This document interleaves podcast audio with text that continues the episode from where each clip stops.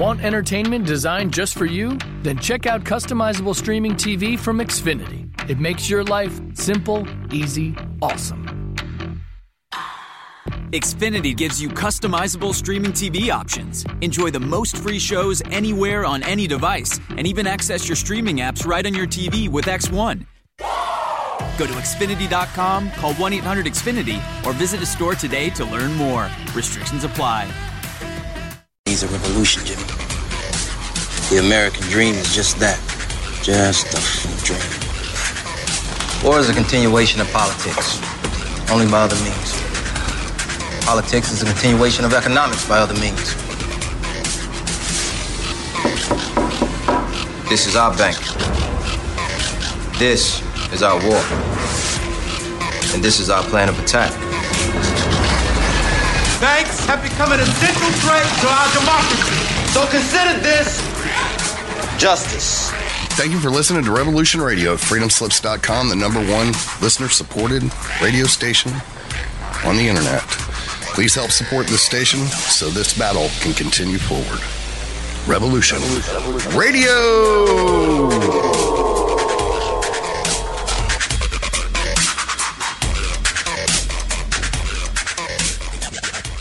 The opinions expressed on this radio station, its programs, and its website by the hosts, guests, and call-in listeners or chatters are solely the opinions of the original source who expressed them. They do not necessarily represent the opinions of Revolution Radio and FreedomSlips.com, its staff, or affiliates. You're listening to Revolution Radio, FreedomSlips.com, 100% listener-supported radio, and now we return you to your host.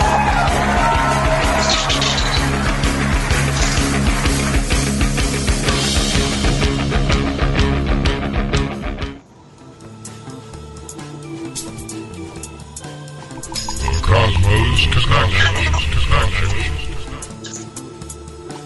It's a theory advanced that the universe is a living giant being, and that we, as human beings, made in its image, are miniature universes in ourselves, containing millions of corpuscles. The components of each corpuscle imagine themselves to be in a complete world of their own. Please join TJ Morris as she brings topics on cosmology, metaphysics, conspiracy theories, science, theology, ufology, and psychic awakening. Prepare to have your conscious go cosmic.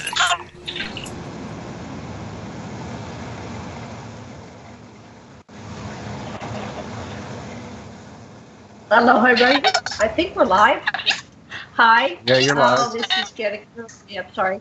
This is Janet Kira Lessin uh, on the Cosmos Connection. Excuse me, on Revolution Radio. And uh, today, our host, Teresa J. Morris, we're waiting for her. And I'm Janet Kira Lessin, like I said. That's some background music or noises. Not sure what that's about. That's interesting. Uh, Let me see if I can. speakers are too loud. Turn them down a little bit. Mine's too too loud. Okay. I gotta see if I can find where to do that. Here it is. Okay. Oh, okay. Um, Robert, can you turn your speaker down a little bit? We're getting feedback. Anyway, um, here is uh, Thomas Becker. That's who you just heard. And we're going to see if we can figure out how to get rid of the feedback. And today we have Robert Snow. He's coming to us from the UK. Not sure where he's at in the UK. And he's had interest in paranormal for many years. And his appetite for the unexplained mysterious was gained from his late grandfather, Richard Clay, medical practitioner in Wiltshire. Dr. Clay had several paranormal experiences himself, and being a very, very methodical mind, he recorded them on paper as soon as possible after the. He also recorded the experiences of his patients that were related to him. And Robert is now the owner of Dr. Clay's archives, having inherited them from his grandfather who died in the 70s. He's always adding to them himself. Robert was recently the general secretary of the Ghost Club, the oldest paranormal research organization in the world, which was founded in 1862, a long time ago.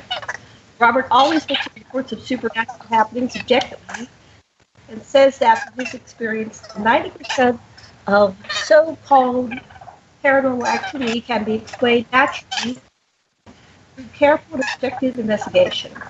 However, however, there are about 10% of these things that seem to defy all investigation and just can't be explained. And it's this 10% that interests Robert. And Robert lives in an old building that is over 250 years old in an isolated village in Dorset in the southwest of England. Uh, he says, unfortunately, there are no ghosts in his home, much to his disappointment. Or if there are, they have not made the choice to go with them. Talk about that. And he would love to receive, was pleased to receive reports of paranormal activity and happens to add to his now considerable archive. But his book, new book, is called Strange Experiences. And uh, you can read about that, see some pictures on aquariumradio.com. Uh, okay, uh, I guess we did not find TJ, so we'll introduce uh, Mad Painter, Thomas Becker, going to help me out today. Thomas, would you like to say hi? Howdy. Uh, Robert, you need to mute when you're not talking. We're getting too much feedback.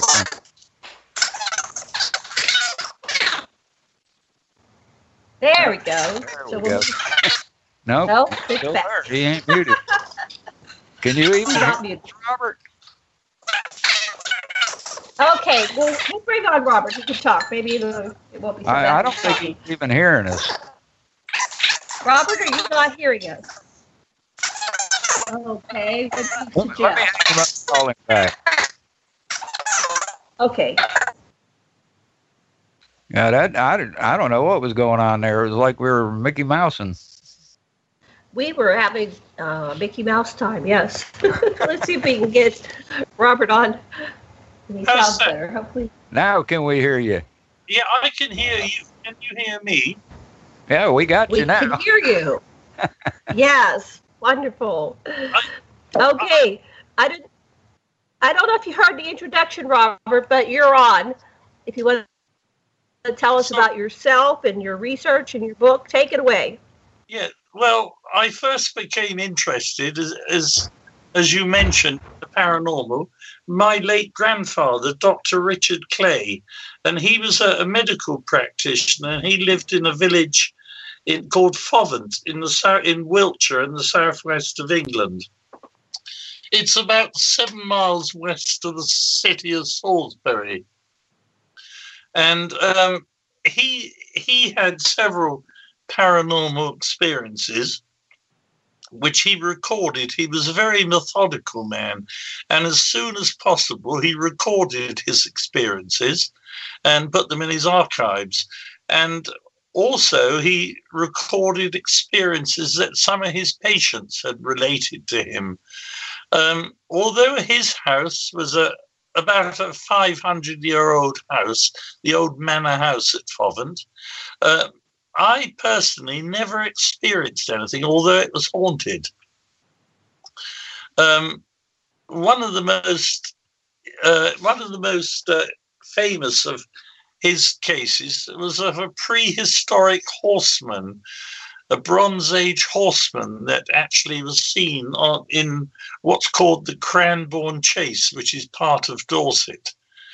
Um, my grandfather saw it, and several other people have seen it, but it hasn't been seen for about 20 years. So I don't know. How, how did he know it was Bronze Age? How, how did he make that determination? Well, he was very, he was a, a keen amateur archaeologist, and um, Okay. He you know, uh, he, uh, he. The thing is that this horseman disappeared. It, it's all mentioned in my book, but it disappeared at a bron at a bur- certain burial mound, you know, prehistoric burial mound, and apparently that mound had been excavated several years before, and they found the bones of a Bronze Age horseman and his horse. Uh, he had a bronze axe uh, buried with him, uh, well, the axe, a bronze axe head. But um, he, as I said, he he had several other interesting experiences. But that's what that's why I became interested in the paranormal. Um, but well, that's fascinating. Let me let me just ask you about the horseman. Um, did anybody do any kind of um, like ritual or burial, further burial? What did they do with his remains? Well, his he he was he was buried uh, in a, a, burial mound, which is a large, which is a sort of lump in the ground, a mound of earth, uh-huh. and right. uh, it, it was actually excavated several years before my grandfather saw it, and uh, they found inside the remains of a horse, which is very unusual, and uh, and the horseman, and a bronze axe head. Right, and so he he stopped coming around. Was it after that? After he was excavated? Well, my, stopped the. Yeah. He was actually the mound was was excavated in the early 1800s by a man named oh. Colt, Colt Hoare. And um, my my grandfather saw it in I think it was about 1926, but several mm-hmm. people had seen it before him, and and since the last apparition was about 20 years ago, about okay. 1998. I think that was the last time it was seen.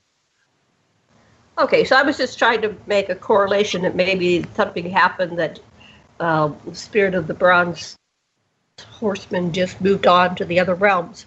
But yeah. um, it's just a mystery. Okay, so continue your story. Well, uh, I've I've had several experiences myself, which are mentioned in my book.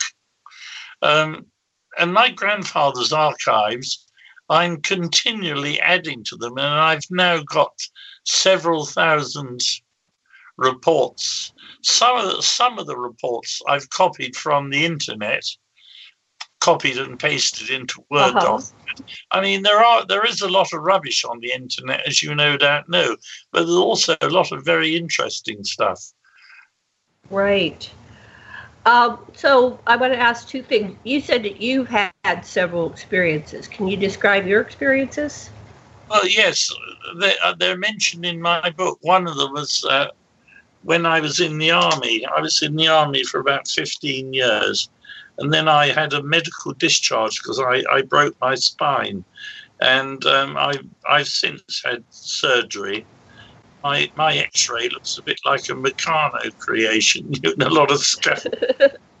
Um, wow! But I was walking on patrol in a a deserted army camp made out of wooden huts called Baillieu Barracks, and it was a moonlit night, frost cold and frosty, and I was with a colleague colleague, and we were walking down the main road of this this although it was it was disused and virtually completely derelict, it still had to be patrolled at night. On, and I was on guard duty. At any rate, we were walking down the road, and we saw we saw in the moonlight what looked like a soldier walking towards us, and we could hear the footsteps. And we and this person, this dapper or this soldier, turned it towards one of the huts. And uh, it was it was an area between two huts. Any rate, we ran after him, and when we when we got there, there was, there was you know to where he walked, there was no no one there, and there was nowhere he could have hidden. Uh, another time, I was on guard duty, and we, my colleague and I were on the edge of the parade ground. It was a moonlit night, and we both heard the sound of soldiers marching across the parade ground. You hear the clunk, clunk, clunk of their hobnail boots. Wow. Oh. It was rather eerie. Um, now, did they appear solid or were they kind of transparent? We couldn't see them, we just heard them. Okay, the one you saw, was he solid or transparent? He looked solid from what we could see. Oh, wow. Quite lifelike. But, uh, you know, I'm continually adding to my archives. If I find something that is plausible, I copy in a newspaper or something, I copy it. on my computer and put it into my archives. Um, I've got quite a considerable, several thousand articles now, but there's um, there is um, one thing that really interests me, rather fascinated. I've read about. It. You probably heard of Skinwalker Ranch. Yes.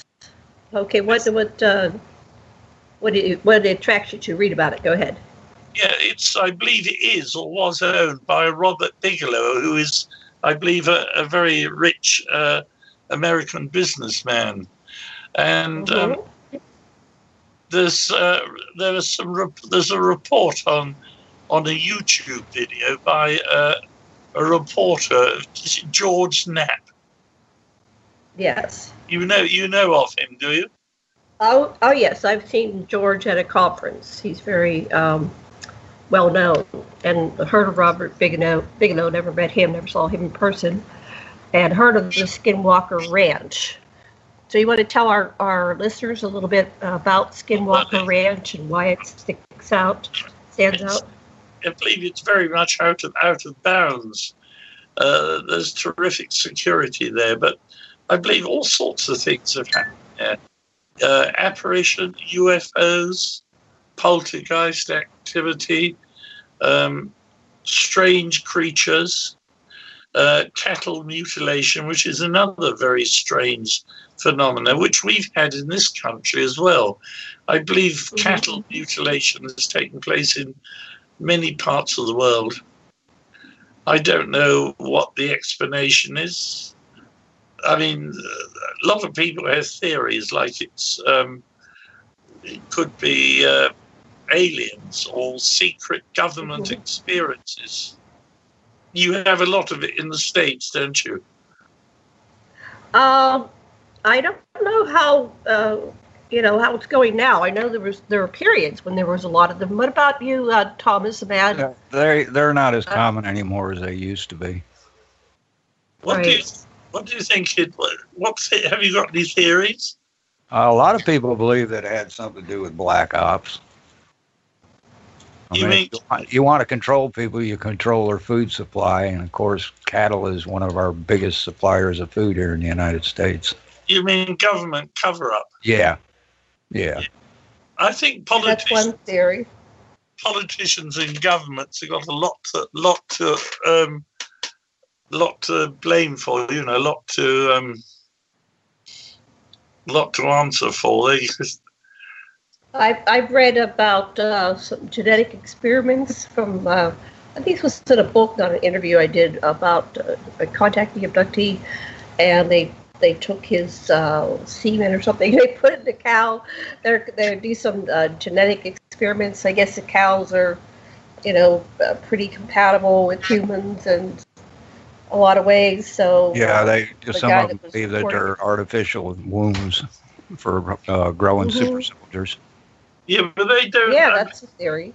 all the blood's drained out of them, I believe, and and um, which is rather strange. Yeah, the ones that have returned, uh, somebody's taking the blood. Uh, you know, they mutilate them. They take their udders and their jaws. it just seems um, very unexplainable, but um, it's not happening. It might have had something to do with um, when they were doing the, a lot of the hybrid children, which that seems to have slowed down as well. That slowed down too. So it seems to have some correlation with the hybrid program, but we don't know. We're not in the loop. They're not telling us. I mean, uh, Yeah. I think uh, governments and politicians have got a lot to answer for all over the world. They do. They do. I'm looking at your picture of your cat. Is that your cat? No, no, it's uh, one of a neighbour of mine. I, I took the picture. I put a, a plastic ladybird on its nose and then took a photo. And because it, it made the cat go cross cross-eyed. That's an incredible picture. I knew there had to be a story behind it. um, okay, so let's go back to uh, let's see, I took a note. I think your grandfather, uh, he was a um, he was a doctor, right? A medical doctor. Yes, yes. Did did he ever report seeing uh, people leaving their bodies when they die? Not that I know of, no, because if he had, he would have recorded it in his his archives. I mean, he was a very he was a keen ar- amateur archaeologist, and everything he recorded very methodically. And I've got his um, I've got his um, some of his ar- his archaeological papers as well. And you know, as soon as possible, he'd record something while it was still fresh in his mind. Um, I don't think he ever saw anybody leaving their body. Um, Okay. I he think had theories about what was going on. Uh, you said he saw. Did he did he see hundreds of ghosts? You know, ten ghosts. What did he What did he report about what he actually witnessed?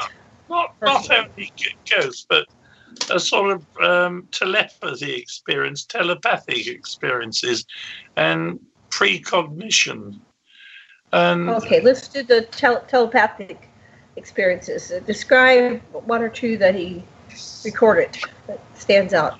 one one of the particular experience I remember in his book or in, in, in his archives, which is mentioned in, in the book, um, is he was out um, out in the country, be picnicking with somebody, with his with his wife, my grandmother, and um, he heard a phone ring, and he's you know he was miles away from a telephone because these were the days before mobiles.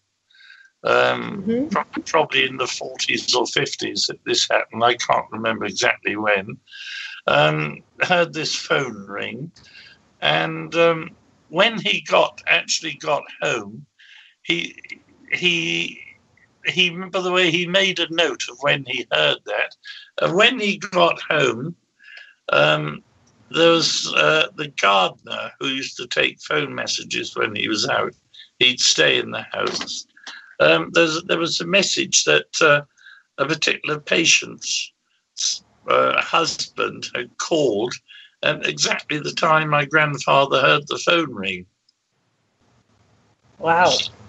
And um, he had a lot of experiences like that, um, sort of telepathic experiences. Was there some relevance to that patient? Did they need uh, help or something? Or was it Well, they've kind of um, high energy behind a call? I think the the um, the person who called was uh, desperately trying to get a hold of him and was probably in a very emotional state. Right. Yeah. Yeah. I mean, I had a, a, a rather strange experience a few years ago. I can't remember the exact details now, but I've recorded it. It's I, I'm the same. If something happens, if I experience anything, um, I will record it as soon as possible while it's still fresh in my mind, and I, I the, the details are clear in my head. Um, I have a friend who is a civil engineer from Russia, and he's his name is Anatoly, and he was working on a a big project, building project in the Philippines. And while he was out there, he contracted. I mean, there's. I'm only giving you a rough out, outline of the incident because I can't Uh-huh. remember clearly. It was some time ago, but I did record it the next day. Um, while he was out there, he caught some tropical disease and had to go back to Moscow, where he lived, where his wife and family are. Uh-huh. Um, when he recovered, he went back uh, to the Philippines and he was knocked down by a car, as I found out. and seriously injured. Any rate, one particular night, I woke up for some reason about it was about two o'clock in the morning. It was a bright moon outside. The moonlight was shining through my bedroom window. The curtains were, were drawn back. And in the moonlight, I saw Anatoly, my friend, standing beside my bed, my bed, and Uh-huh. I I put on the bedside light, and he was still there, as lifelike as anyone. And Anatoly Wow. told Anatoly told me that he'd been knocked down by a car and sustained head injuries, which caused uh, internal bleeding in his head, and he had an operation to relieve the pressure, and they obviously had to remove part of the skull, and um, the skull piece was put back afterwards. Uh, and held in position with metal staples, which I believe they do now, don't they? I think. Yeah. At any rate, Sure. he to- he told me um, all these details, and then he just faded away. And I lay in bed. You know, I was rather surprised. I didn't know whether it was just a, a very vivid dream. And I eventually went to sleep. And when I woke up in the morning, I thought I must have been dreaming. About two days later, his wife phoned me and told me that Anatoly had been had been injured, and that they they uh, had to remove part of his skull to relieve the pressure, the bleeding inside his head, and that it was held in position with metal staples, which rather surprised me. The next day, I received a, a call from Anatoly, who was then back in Moscow, and he told me that he had a dream and that he was standing by a bed in the moonlight and I was lying in that bed and he described my bedroom exactly and he's never been to my house. I've been to. I, I've to stay with Anatoly in Russia. But it, you know, it, it must be proof. That last phone call it must be proof of out of body Right. experience. I've actually had that happen to me as well. Um, I felt eyes on me, and I opened my eyes, and there was my cousin. This is when I was a child, and she's just standing at this foot of my bed. It's daylight. I didn't have to turn on the light. Uh, the sun had already come up, and she's just standing there staring at me. And I didn't. Uh, she didn't say anything to me, and I didn't ask her any questions. I just, I just sat there for a while, and it's like, oh, this. It was freaking me out, so I just covered my head, and then uh, she she left. Then she left. So there's all kinds of stories about people astrally traveling to one another. I had a whole very elaborate uh, interaction with a, a lover for like three years. And so uh, that was very intense. the relationship didn't really last long in person, but it was uh, was like this uh, spiritual relationship. So that's fascinating. So that happened to you, not your grandfather's. Yeah. But it's Have you ever? Go ahead. You know, from my, my experience, a lot of people say they don't believe in ghosts, but I think uh, they say that just for a fear of people making fun of them. Now, when I came out of the army, I worked for the government, the Inland Revenue, the tax department, and I, uh, I, my boss was very friendly with a family whose name is Pinney, P I N N E Y, and they lived in an ancient manor house in Dorset called Bettiscombe Manor. Now, in the in the house is a, a human skull, And the legend is that if you ever t- anyone who takes it out will die. Now, it, it's a house that could be viewed by appointment because it's a grade one listed historic building. And um, Michael Pinney, I got to know Michael Pinney through my boss. And I've, I've been there many times for meals and and uh, even I got to know him very well. But um, Michael Pinney told me that you get people to look around the house and they say, ah, um, legend of the skull, a load of rubbish, you know, I don't believe in it. Uh-huh. And he said, he'll hand them the skull and say, all right, if you don't believe it, take it out of the house. And nobody ever would.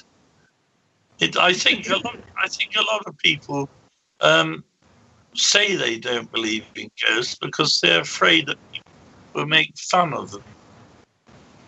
But um, Uh, yeah, but there's a lot of evidence that something's been going on, but there, people are always afraid of the ridicule factor, no matter what you're talking about. When you talk about paranormal, so oh, yes, I, I mean, what do you do about it? there's no, there's no doubt about it. Ghosts do exist, and uh, there's a lot of there's indisputable evidence that there is another life after this.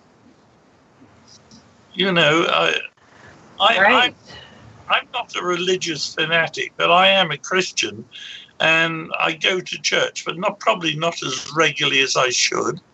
But I, I believe in God. And I, in fact, I know God exists. It's not a case I believe He exists. I know God exists, and there is a, there is another world, another sort of like another wavelength, another um, how shall, what shall I call it? Um, Dimension, vibratory frequency. Um, yeah, another realm is a good way of putting it. Oh, I, I believe that. What, do, what about you, Thomas? What do you believe about life after death? Is there, is there any? What's your opinion? Uh oh, he may have stepped away. I'm, I'm, Okay, sorry. I'm uh, sorry. My wife was talking to me. Oh, the wife. Yes, I have that happen too. But what what are your uh, thoughts about where do we go when we die? Uh, I believe we move on to another plane of existence. I, I believe what we see as ghosts are caught between the two pl- uh, planes for some reason. Other, you know, I have no clue why. Uh, they're stuck. They don't want to move on, or they got unfinished business. Who knows? Right. I think there, Well- there is. Sorry. I was just going to say, uh, I grew up in a haunted house. So this is uh, kind of my area. Um, it seems there was like a portal between the dimensions there because over the course of my uh, childhood and early adulthood, I, I, I finally left when I was 18. Um, but every once in a while I would come back and visit and stay over and stuff like that. Because it was just something I couldn't quite resolve in my psyche that there, there I was having so much contact. It was irritating. It was um, sometimes quite frightening. I had a an entity walk right through me, and my girlfriend when we were about um, 13, and that was really freaky. I ran out of the house and it was very cold.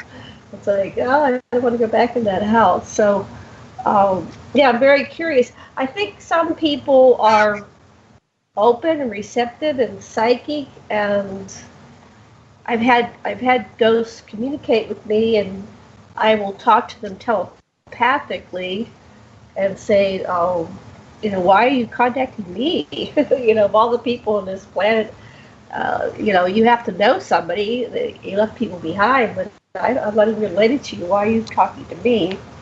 And uh, over and over, when I would ask that question, they'd say, "Well, you can see us, and we can see that you can see us." So, do you think something like that was going on with your grandfather? That he was psychic and that they could see him? I don't really know. Um, but with ghosts, um, there is one theory which some scientists adopt, and it's called the stone tape theory, where you get strong emotional things like murders or something take place, something becomes embedded in the fabric of a building or in the in the ground, and that certain people, under certain conditions, can get like a, a video replay. I I don't know I don't either believe or disbelieve. I don't know, but that is a theory that I've heard quite. So often. that's called stone stone tape, like like Yes. T A P E or yes. okay. tape. So the the uh, the building or the stone or whatever becomes a recording mechanism. Is that what you're saying? And, and it records because of the strong emotions. Yeah, exactly. Um, I, I think that our governments have been using that as well. I remember somebody talking either on the show or in person to me about how they can go. Say, say there's two spies. They're beaten out in the forest, right? and they're standing by a rock, and so they can. The, the agents leave, and then the the uh, you know the CIA or FBI comes in, and they can go up to the rock where they were standing, or the tree, or whatever, and uh, pick up the, the the recording of what they said. Yeah. But um, another thing that's interesting is remote viewing. Uh huh. Do you know what I mean? I I've done it, but tell me what you know about it. Well, I, I, I, with my work, I've done some research. It's a long, long story which I won't bother you with, but I've I fell into it by accident, and I do some research for a Russian television station, and go out there occasionally. And I'd like to say one thing. I know people are frightened, but when I go there, the Russians are some of the nicest people you could deal with, and I get virtually killed with kindness. But I do know oh. that the Russians are, I think, very much ahead or probably leaders in the world of paranormal research. There is a there's a man, a researcher in Tomsk in Siberia, northern Russia, who I'm in contact with quite regularly. His name is Viktor Fefelov, and he doesn't speak English, but his son does speak English. So when we talk on Skype, it's a three-way conversations, and his son Oleg acts as an interpreter. But the the um, his particular interest is poltergeist phenomena. And okay, so what does uh, what does Victor think is going on with poltergeist? Because, well, first of all, could you, for our listeners who might not know, can you give a definition of what a poltergeist is, as opposed, Well, you know, in, in comparison to a ghost? What's the difference? poltergeist is something that is disruptive, throwing things around, that sort of thing. Uh, you must have heard, you know, ghosts that throwing objects around and Right. moving furniture and things. Um, Victor thinks that they have some intelligence. You know, there is some intelligence behind these, but he doesn't know whether they're sort of spirits that are trapped on this earth and want to go, get away. But um, it's a fascinating, it's a fascinating subject. Yeah. Well, I, I encountered a poltergeist once. So I had the ghosts, and the ghosts were pretty harmless. Some of them would, you know, walk through you, turn off on lights on and off, make sounds. Um, I slept, for some reason, the parents gave me the master bedroom in the front of the house, but having grown up in that room, I know why, because there was an attic above the room and things moved all nights. And the, the attic door had this very strong metal bolt, uh, and sometimes the bolt would be thrown open and the door thrown open, and you could hear things. And so anyway, so that was that was my normal life. There were different ghosts that showed up in the foot of my bed. Uh, I realized that one was my mother's mother. You know, the piano played all kinds of stuff. My little childhood.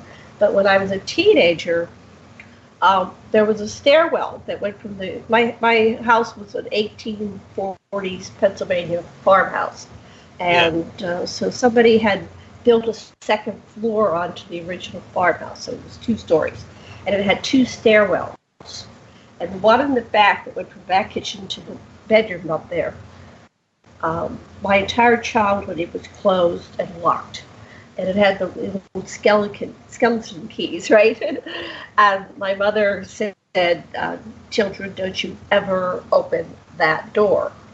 So when I was a teenager, uh, we got my uh, my older siblings were gone, so we we got a foster uh, girl, a foster child, and she was my age because I was kind of lonely. So I said, "Yes, we got a foster child." Well, she didn't obey, so she went downstairs when my parents weren't home, and she got that door open, and I was sleeping in because we had stayed up early. It was like a Friday night on the in summers we just stayed up early, so I was sleeping in, and I heard her calling psychically.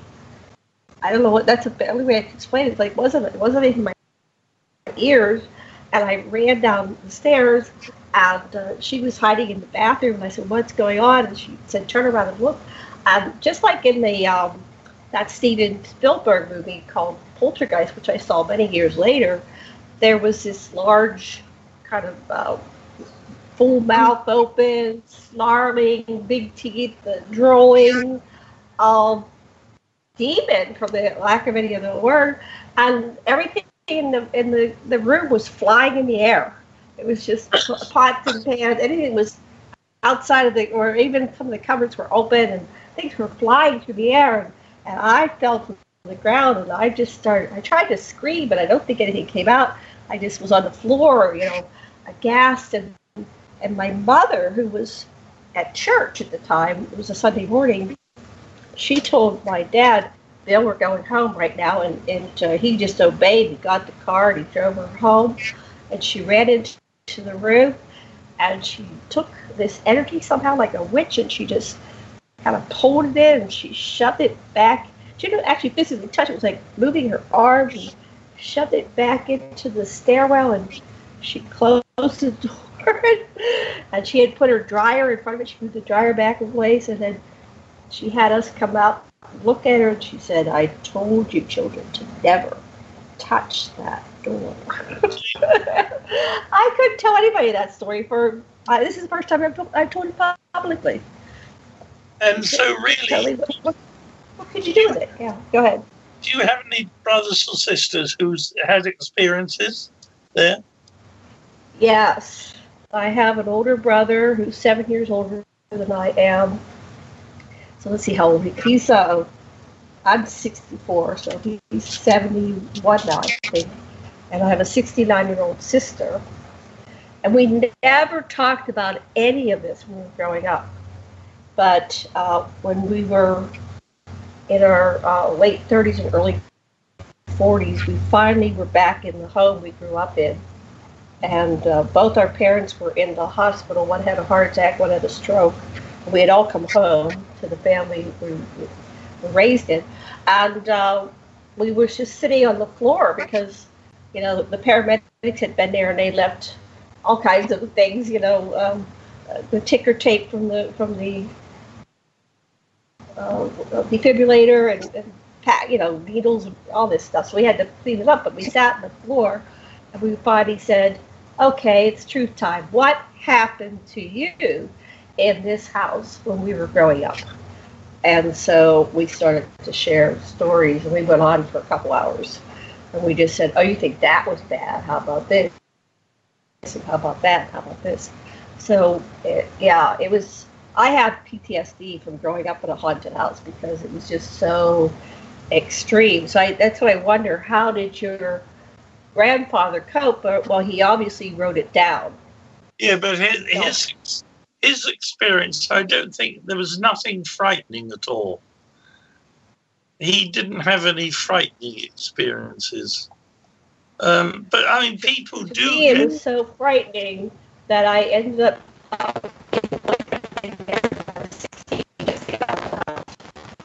Sorry, your voice, your voice is breaking up. Hello? Yeah, she's breaking up pretty bad. Yeah. I can't understand what you're saying. Your voice is breaking up.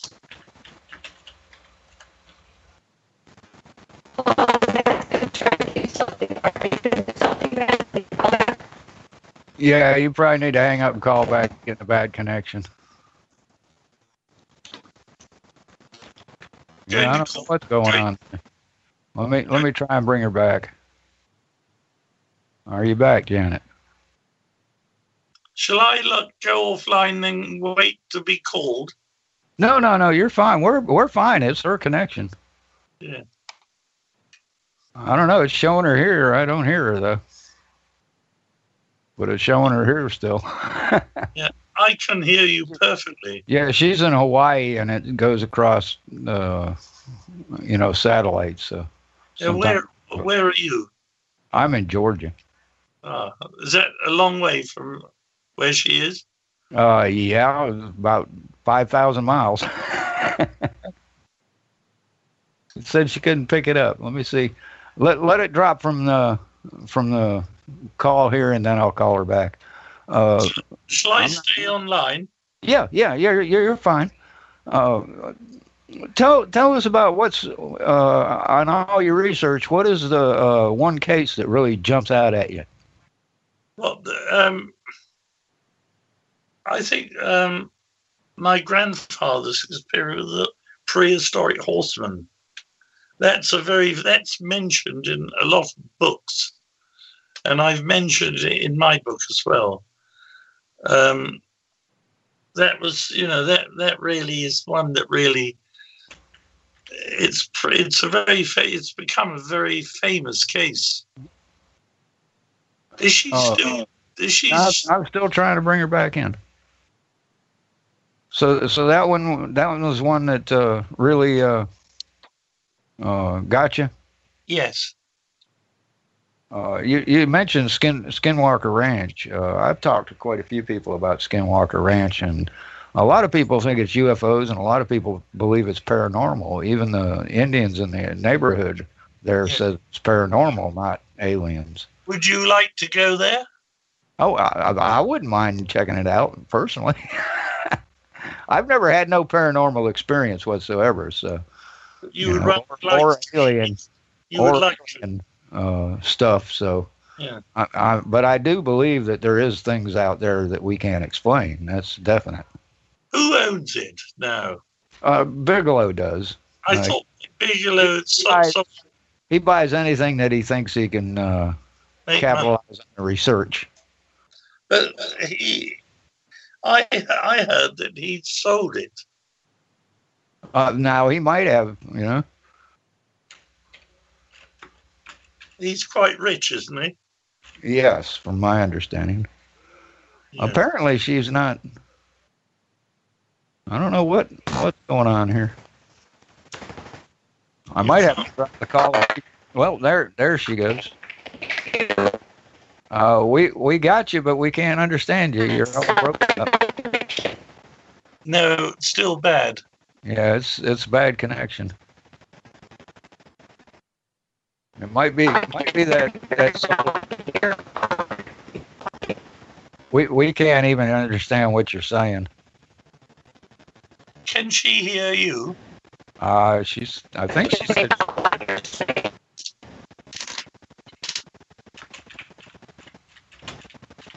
No, it's it's quite a bad connection.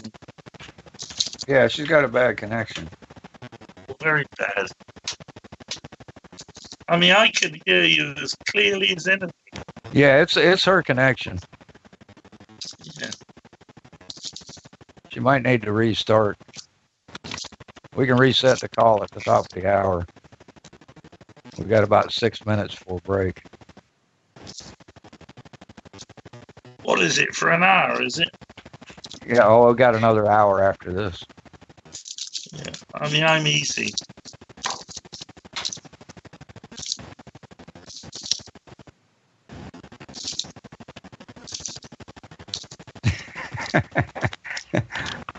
She's trying to figure out what's going on. It's, she does, does she think? Does she know we can't hear her? Yeah, I'm talking to her. That's that's why I'm I'm not speaking to you. I can't type and talk at the same time. It don't work. so so uh, where where can people find your book at? Uh, it's on. It's for sale on Amazon. Yeah. And What's what's the title of it? Strange experiences. it's only been on Amazon for about a, a week, and it's all proving to be very popular. Yeah, it's it's published by Flying Disk Press, the name of the company that um, publishing it, but it, it's on Amazon. Well, I, I suggest everybody go check it out. It sounds interesting. Uh, the paranormal's always fascinated me. Uh, now, my mother has uh, told me when I was younger that she actually seen a ghost. Now, uh, I like I said, I've never experienced anything like that. I have seen Ouija boards kind of do some weird things and stuff like that, but other than that, that's about the extent of my paranormal. You'd like to see one. Uh, I'm not sure if I'd like to see one or not. Maybe if it was a good spirit, but I sure don't want to deal with no demons or jinn. But that Skinwalker Ranch seems to be a, a hot Uh, spot with activity. well, it seems evil too, from my understanding. Everything I've I've checked out about it, uh, even the Native Americans don't like it. Yes. I I would be quite interested to spend some time there. If I, I don't suppose I'll ever get the opportunity, but um, I believe um, I doubt I would either, tell you the truth. I mean, if you were offered the chance, you'd go, would you? uh, I'd have to do some soul searching first. Uh, you know, it's that's kind of But George Knapp's been there, hasn't he?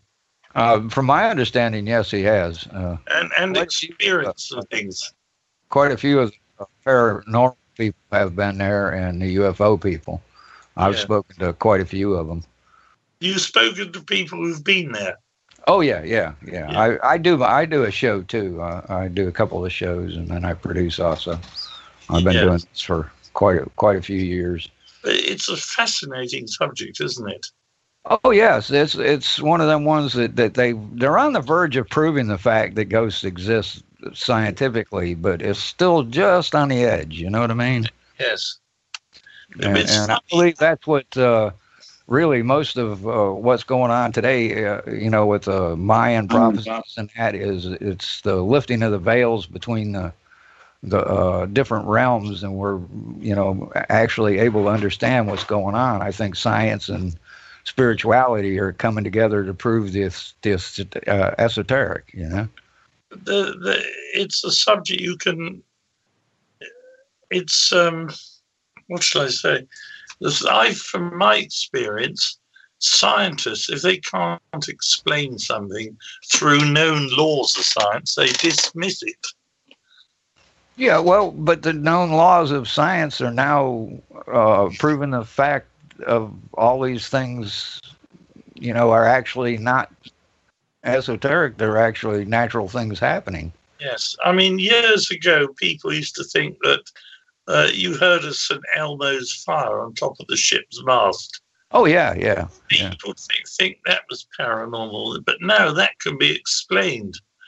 And I think perhaps we pro- possibly are getting near to to ex- explaining. And I think the explan I mean, uh, in my mind, there's no doubt at all that there's no doubt ghosts do exist. And when we leave this world, we, it's not the end. This life is just a preparation for a, another existence. Yeah, I fully agree with that. I, I I believe that we're here to learn certain things in order to uh, make it in the next realm. If we don't learn them things, we're destined to return here and Yeah. try again. my grandfather once told said to me, he said, "Never be afraid of dying, Robert." He said it could be a very interesting experience, which I suppose it could be. Well, I think it is because I mean, don't you when you sit down to dinner, you eat your dinner and then you save dessert for last, Yes. and that's the best part of the di- dinner is the dessert. Oh yeah, I agree. we save death for last, so I mean, I, I don't think you should ever be afraid of dying. I only hope that when I go, it would be painless. yeah, it's the way. It's the way you die. But any anyone could drop dead any any age. True. True. oh, definitely. I mean, there's two things you can't escape: dying and paying taxes. I'm gonna drop it all at the top of the hour or, or at the break, and then reset everything and see how that works. Do you want to call me back or? In just a minute. Once the break hits, I'm waiting for a break. We got about a minute for a break. So you want to tell everybody about uh, where to get your book again uh, and the title of it, real quick?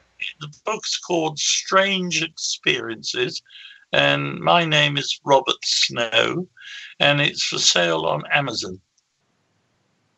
I'm gonna go check it out myself and see what it's about. Uh, like I said, I like the uh, paranormal stuff. I watch quite a few videos on ghosts.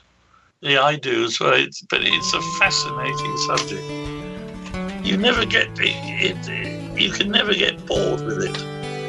That everything is different, isn't it? There are no two experiences the same. All right, folks, we'll be right back after these uh, messages.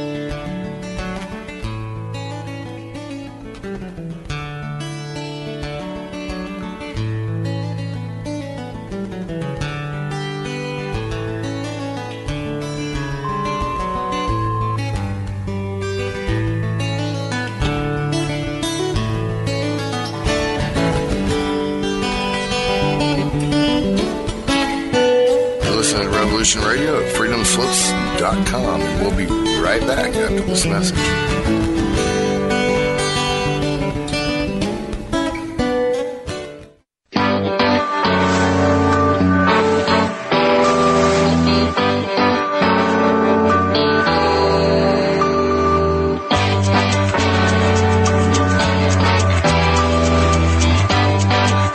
We're an anarcho-syndicalist commune.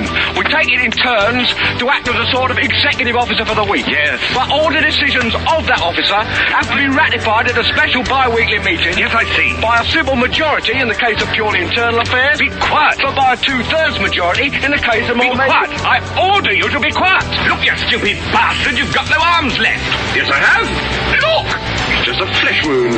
I don't believe um, I've seen such a display of courage, skill, nerve, grace, and stupidity. I'll do you for that. Oh, what? Come here. What are you to do? Bleed on me? I'm invincible. You're a loony. The Black Knight always triumphs. Roundtable Live Monday through Friday, 1 a.m. till 4 a.m. Eastern Time. Bring your mind, bring your ideas, bring your voice. King Arthur had nothing on us here Revolution Radio, freedomslips.com.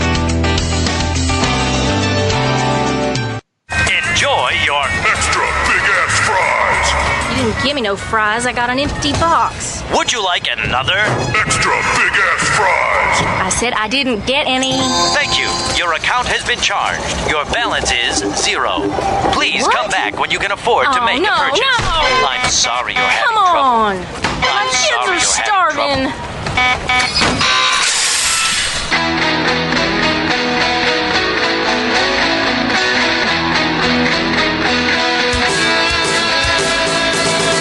for tuning in to Revolution Radio.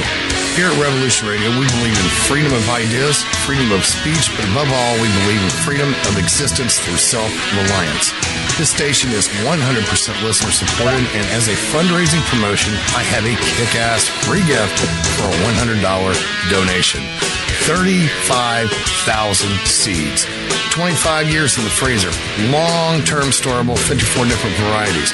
So if food prices go crazy, the hits the fan, or if you just want to save tons of money every year by creating your own food like I do, grab our seed pack special. Just look for the banner on the homepage at freedomslips.com. Don't be a statistic.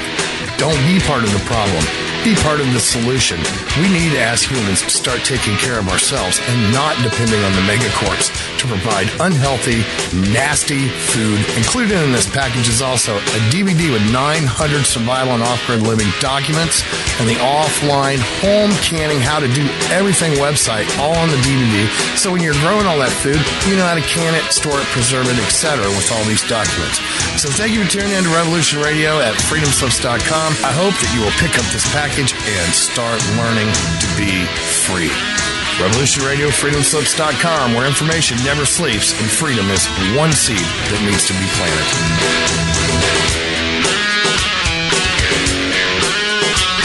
What we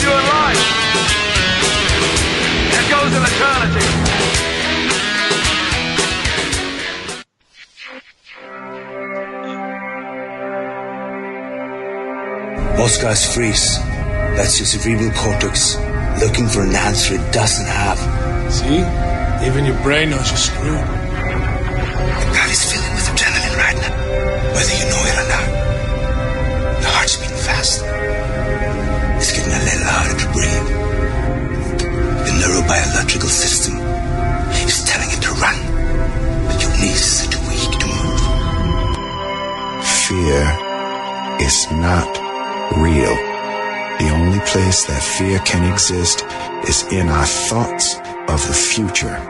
It is a product of our imagination, causing us to fear things that do not at present and may not ever exist. That is near insanity. Do not misunderstand me.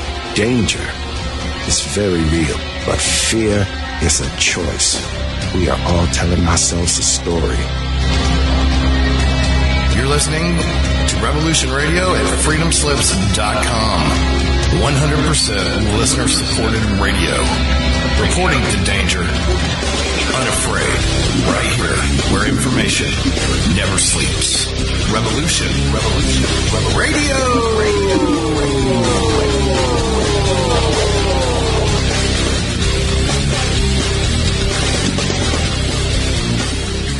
The opinions expressed on this radio station, its programs, and its website by the hosts, guests, and call-in listeners or chatters are solely the opinions of the original source who expressed them. They do not necessarily represent the opinions of Revolution Radio and FreedomSlips.com, its staff, or affiliates. You're listening to Revolution Radio, FreedomSlips.com, 100% listener-supported radio, and now we return you to your host.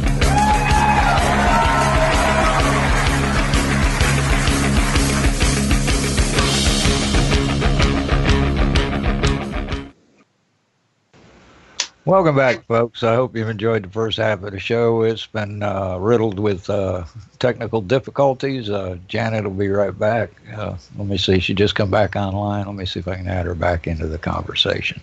I want to remind everybody that we are totally listener supported. So if you got a buck or two, we'd sure appreciate it. Anything would help. Uh, come on down to the chat room, which is at uh, www.revolution.radio, and join in the fun. Everybody's in there talking. I think we got Janet back now. Oh, at last. I don't know what happened. I think the solar flare just wiped out the Hawaii. ghost. and I'm It's dead. the ghost. Ghost. Yeah, I must be dead now. We're all in the dead zone. Oh well. It's been exciting. so did you have fun without me? Were you carrying on? We muddled through. muddled through. Yeah, I, I could hear you talking, but you were like really garbled. So, yeah.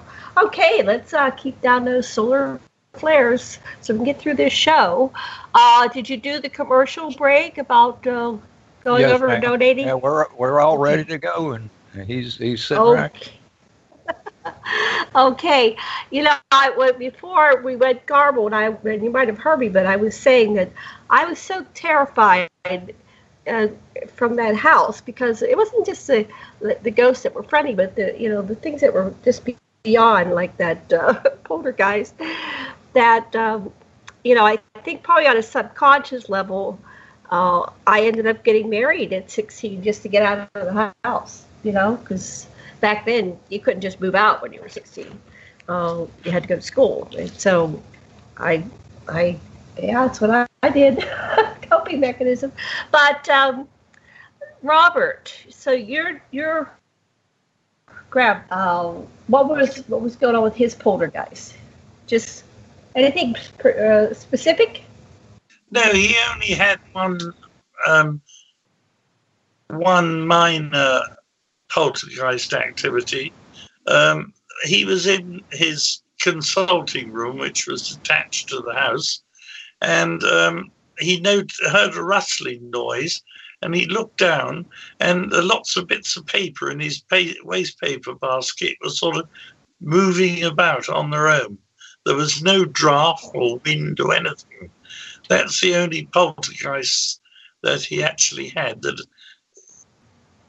um, okay, so that wasn't major, but it was freaky. It was something I I put all his um, ev- everything that he wrote, all his um, reports on paranormal activity. I've put in the book. Um, some are fairly minor, others are really quite fascinating. In that house you in, is the house was the house? How long had your family been in that house? My grandfather uh, purchased it in 1901. Um, my grandfather was born in like the 1870s or something. He was a young man, I guess. Was the um, house? Uh, did what was their activity when your grandfather lived there? Uh, I never got to speak to my grandfather personally because he died when my mother was 10. Uh, he was much older than my my mother's mother. Yes. Like 20 years older than my mother's mother. So he wasn't around. Um, and we didn't talk about it. My mother would get very upset if I tried to talk to her about ghosts. She would uh, get angry, very strange reaction. Is the so house still I, haunted? Is it still haunted? Well, my sister is living there, and we have an agreement to not talk about the haunted house because she doesn't have anywhere else to live. But she's not reporting things. It might have been me as the major catalyst, but when she lived there, um, the three. Remember we were talking about uh, the three of us. We were sharing uh, stories. Well, we were all attacked. She was attacked. Uh, my brother had the worst story. Uh, he was sleeping in bed, and something came up and, and grabbed him around the throat, and he um, kicked and kicked it off of him, whatever it was. My sister was um, stretching across her bed, and she had her head hanging down, and something came onto the bed and strangled her. and then I, I had the I had never been attacked except for that. Yeah, that that poltergeist that was zooming around. I'm not sure what would have happened if we, if my mother had come in and stopped it because, you know, there were a lot of dangerous things flying around like pots and pans and knives. And, did yeah. your father, um, that grandfather was on your father's side, was it? No, my mother's side. Did your father ever experience anything? Uh, like I said, we never talked about it. But I would go up into uh, my parents' bedroom, which was in the back of the house, and I would hear my mother talking to somebody. So I would sneak up, like, who is she talking to? There were no phones up there, you know, no cell phones, no phones. There wasn't anybody out there. And I looked in the room, and uh, she was talking. It looked like she was talking to her mother. And on the far side of the room, it was a transparent image of a woman. Now, I, I didn't get to meet her mother because she died when I was still in the womb, but I had seen pictures of her, and it resembled the lady that. So I think my mother was having, you know, pure, uh, full daylight visitations with her mother. Something was going on there. My father never mentioned anything because uh, he never, he was so uh, loyal to her mother, he never did anything to upset her and he knew that she would get upset if we talked about this. So it, was like a forbidden subject. It wasn't until I was in my late 30s that my brother and sister and I shared the story. So we don't know what happened. By that time, when we were gathered, because they both got sick, my father had a stroke and my mother had a heart attack, and they both developed um, dementia. So we could never get the stories out of them. Like it was so frustrating. It's like, oh my goodness. So, oh well. Dementia is a very distressing ill, um, complaint because my mother had Alzheimer's. I know there are several types of dementia. My mother had Alzheimer's. She went on for about 10 years from the time of diagnosis, which I believe is rather longer than usual. And um, she went, ended up in a, a, home, a nursing home, but it's very distressing yeah. for, the people who see it. I mean, yeah, was, you lose them. Yeah. She was happy in her own little world, I think, because they really looked after her well at this home. And I was actually uh-huh. with her when she died in the in the nursing home. Uh-huh. I was uh-huh. there when she died. It's strange. She, um, I, um, I used to go up there rarely to see her because the the the nursing home staff knew that it, I would find it very distressing. So I used to go uh-huh. up. I was her attorney. I used to go up once a month, pay the bill. Sometimes I pop in and see her. Um, on one particular morning, Sunday morning, I phoned up the nursing home just to see how she was. And they said, you know, she is she's going downhill quite rapidly now, but don't come and see her because it would really upset you. So I agreed I wouldn't go there.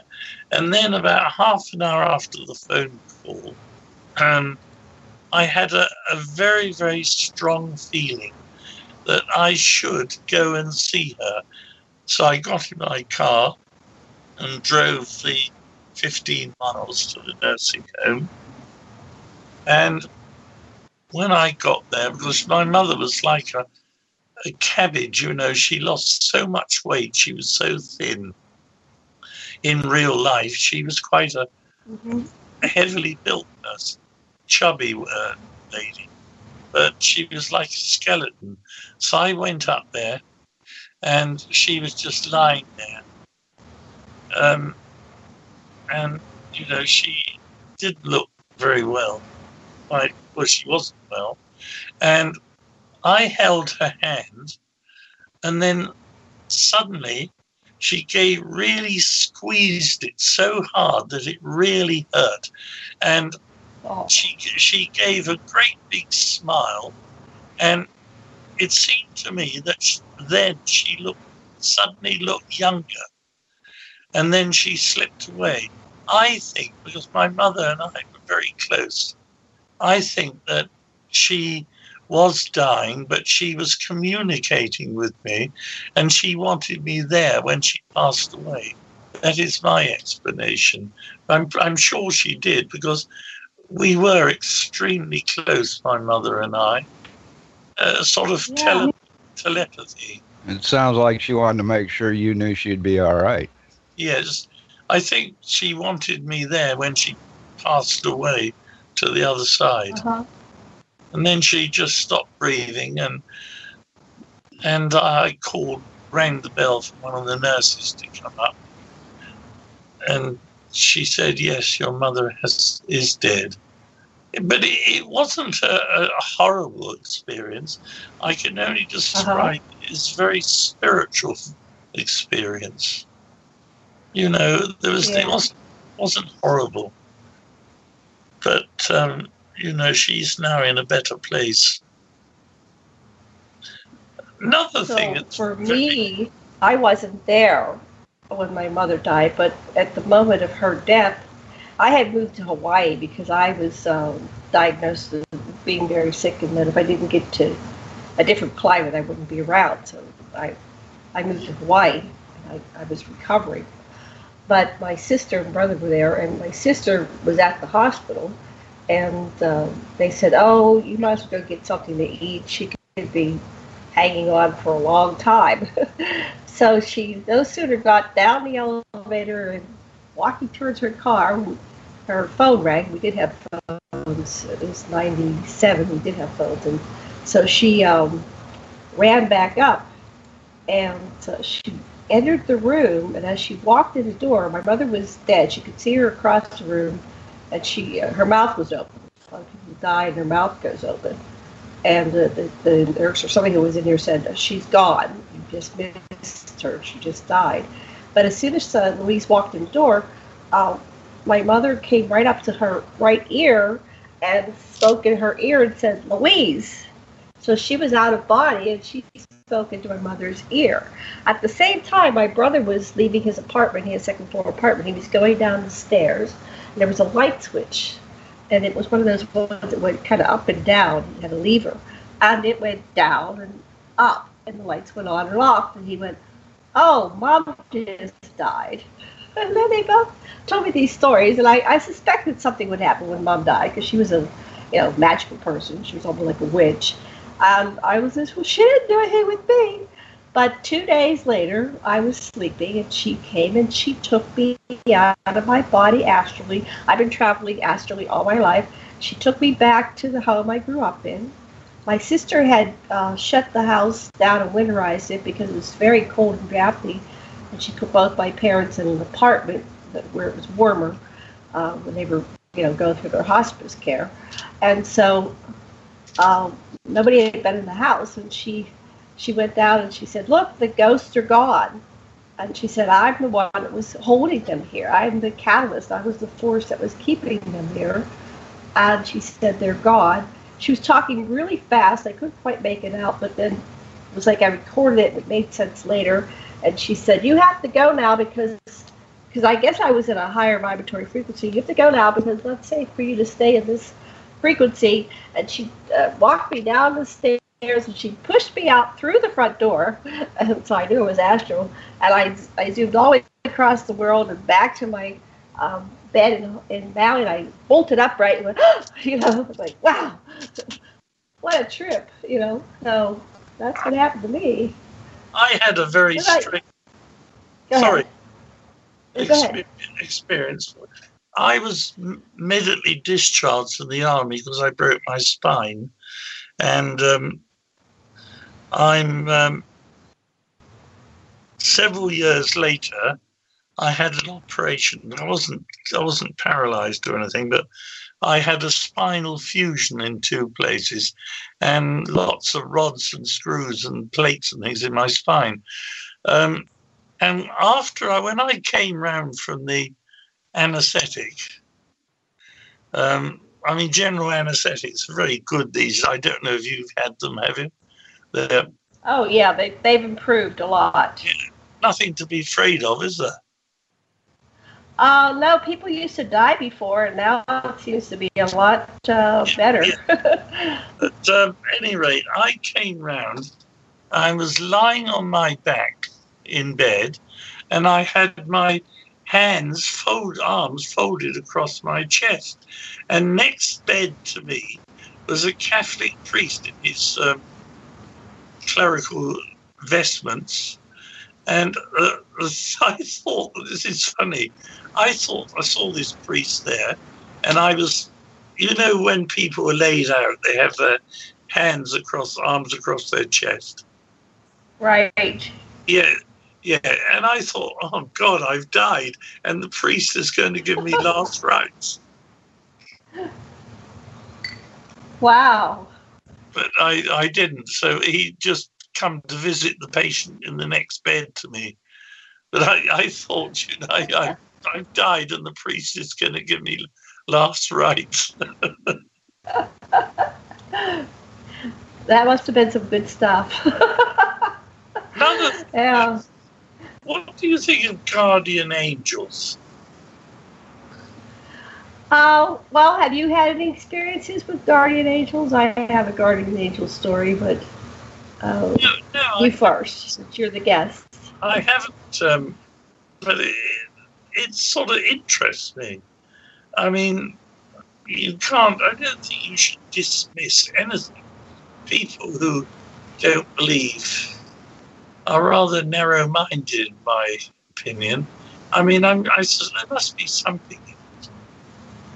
Well, I, I, I always say I have my because I, I have a magical life, and you know, even though things seem to go wrong, you know, I get a lot of uh, miracles, a lot of miracles. So I would say, I'm, but I, I was sick with a with a gallbladder attack one time, and uh, I was in a lot of pain, and I, I was very noisy, and they wanted me to shut up, so they gave me something. I found out years later when I talked to an emergency uh, room doctor. He says, "Well, a lot of times we give people ketamine." And this doctor liked to give ketamine, and then he'd sit with them, and they would be, you know, they would report all kinds of stuff, you know, that was going on for them. So I didn't know what was going on, but uh, I was all alone. But when I was on this experience with ketamine in the emergency room, which and then they put pain stuff and uh, antibiotics in my intravenous, I was I found myself uh, my table uh, where I was uh, laying on was in the middle of a room, and there were alcoves all around. Out of each alcove was an angel, and they were backlit with the colors of the chakras. and they were just sending me love, and they were saying, "We're, you know, we're healing you." And I was looking around, and I said, "I don't even believe in angels." they were all around me, and I was going, and I, I, I was looking, like staring, and my mouth was open and this nurse came up and she probably thought I died or something. I don't know what she she was kind of freaked out because I was just staring with my mouth open, and she went, "Get it!" And I went, "What? What? What?" Um, so I know she was reacting to me. Maybe, uh, you know, maybe she saw something or she felt something, but it was quite profound. And um, you know, by the next morning, I was. I, they let me out of the hospital. I was fine. I thought I was going to you know, they're going to make me have surgery or something. But yeah. Um, but I had a couple other times, but maybe when I was sick, where these beings would come in. One time I had a, a, a tooth, they, they pulled my tooth and it got all infected. So I was, uh, I had to get emergency to the dentist. And when I got to the, the dental office, uh, the people that I normally, you know, my dentist and all these, all those people disappeared and all of a sudden this this man came in. It was very like angelic looking, right? And he had these eyes that were like uh, they drew you in, and they were big and blue, and they drew you in. And he came over to me. and He did this uh, procedure, and I was just like awestruck, you know. And he was fixing whatever had gone wrong with my tooth. So there was that one. I was uh, getting a physical one time, and uh, once again, everybody disappeared, and this strange person came in, did a procedure, and then the regular people came back. And uh, it's almost like they like a, like an abduction, you know. They they do the procedure and they blank out everybody else's, and they they mind wipe them. And then, uh, there was a third one where there was a student at um, when I was working at Penn State University, and when when he came in, everything shifted. When he left, um, I just ran to the bathroom and I threw water all over me because he was like really super high energy. It was like the place had, um, I don't know, the vibratory frequency was so high. I just, I, I went into the bathroom. I threw water on me because I was like overheated, overheated by this person who walked through. And it was a very, so there was three, four incidents where I thought that I had encounters with guardian angels. Do they, what, do they, what do they, Go ahead. Do, do they have wings? Well, the one when I was in the hospital with the gallbladder attack, they had wings. And I said, and I was like, oh, oh come on, you guys can't really have wings. Come on, you know. I, um, but they did, and I said, yeah, I guess that's uh, they have wings.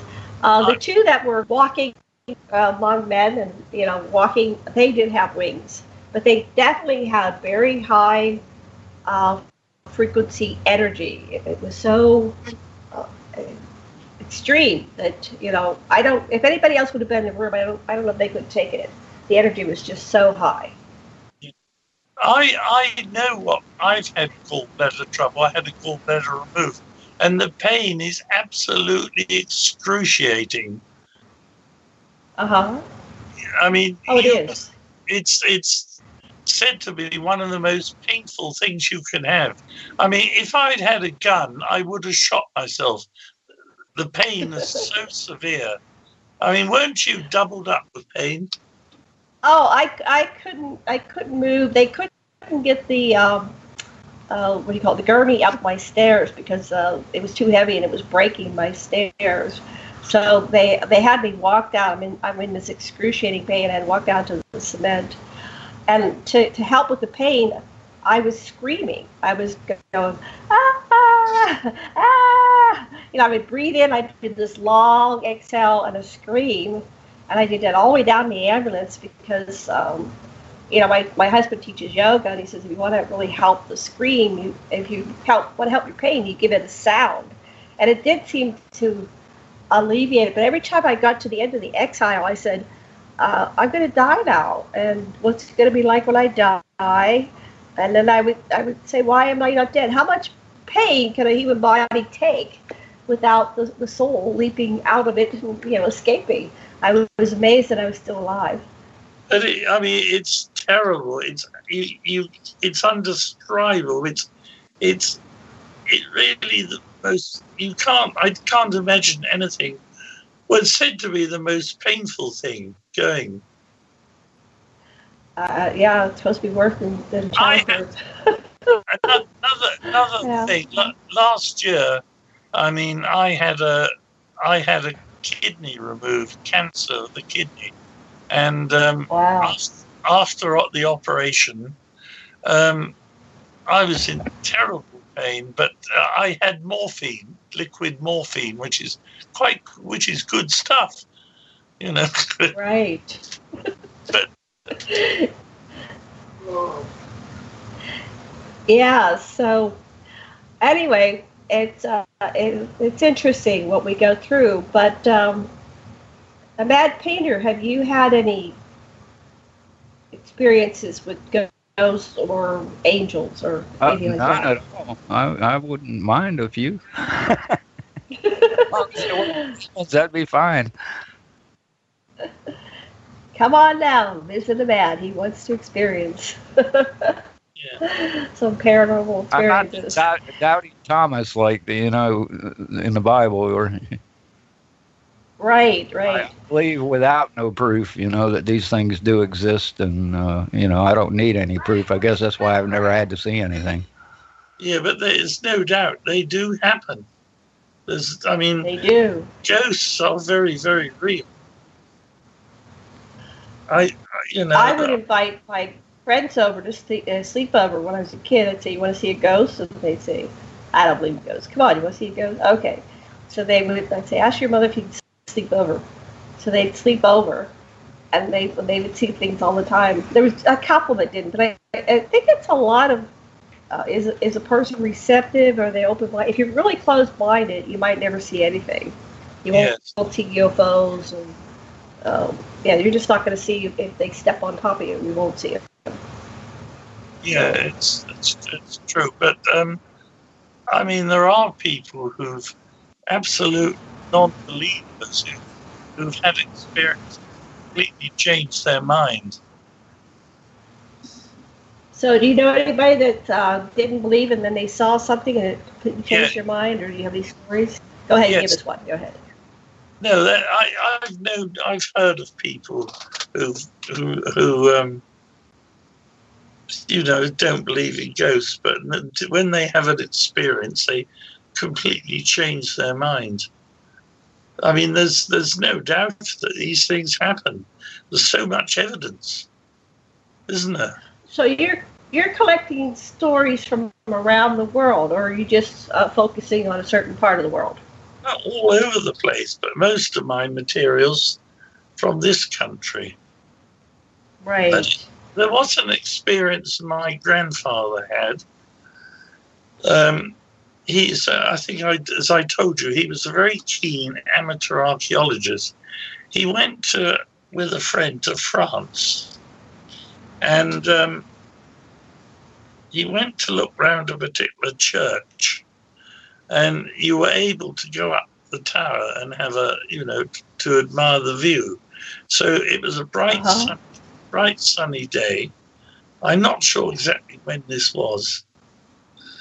A bright sunny day, and um, when they got up to the top of the tower, they looked down and they saw themselves approaching the church. They saw their doubles, their doppelgangers. I've heard about that. So what did they do when they saw themselves? Well, they, they didn't do anything. They just, um, when they went downstairs, down the bottom of the tower, they, they weren't the other, the apparitions obviously weren't there.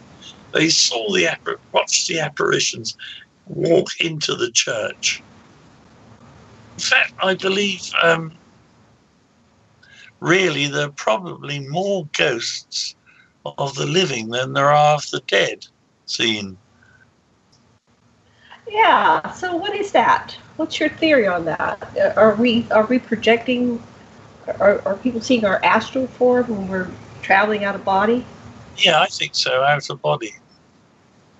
I mean, like Yeah. my my friend Anatoly, uh, that that uh, phone call from Anatoly, you know the the my Russian friend. I right. yes. Um, when he described my bedroom exactly in the finest detail, um, that must that is obviously indisputable proof that he had an out of body experience.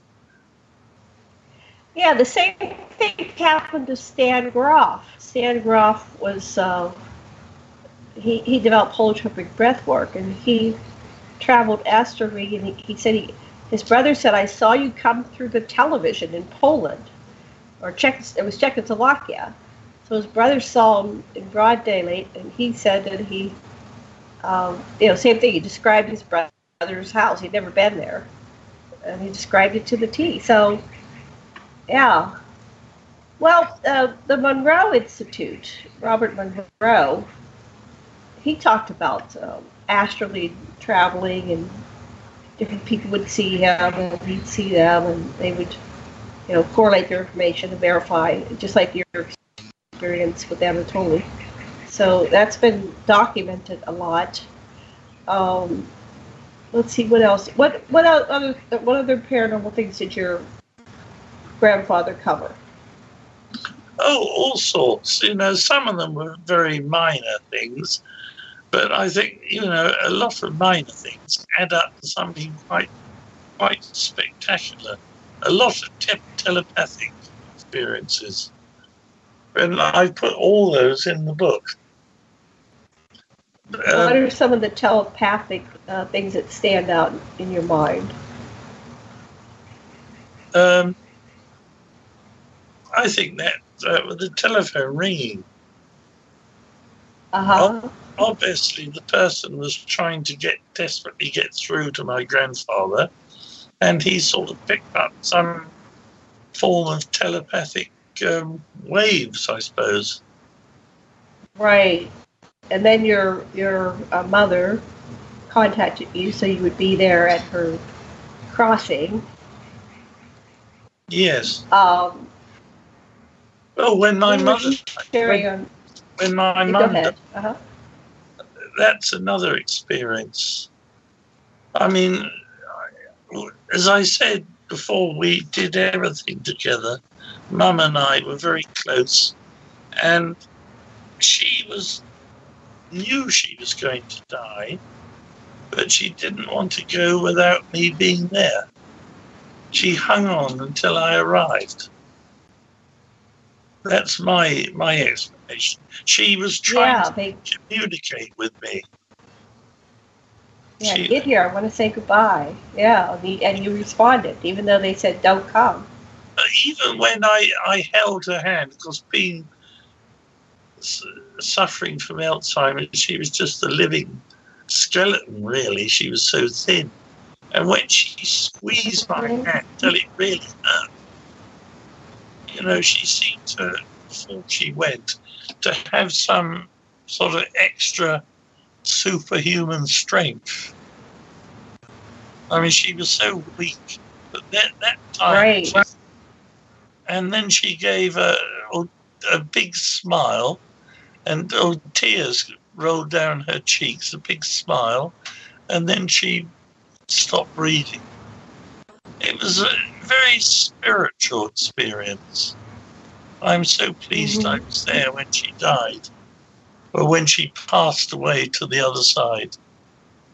You know, there's nothing, I don't think there's, you know, those experiences that I, I shall remember all my life. Right, right. Not nothing horrible, but something, but the, the paranormal is such a, it's such a um, fascinating subject. It's yes, a- it is. I think it was Shakespeare said, may not, no, may not have been Shakespeare, but somebody said, um, the, the paranormal is uh, a veil through which we through which we cannot see. It's a door which we do not have the key for. But I think So do you think we'll, ever uh, figure this one out as a, as human species I think- communicate with the dead? I think we will. Um, we're getting closer, but I think perhaps there are some things that we're not meant to know, and we'll never know.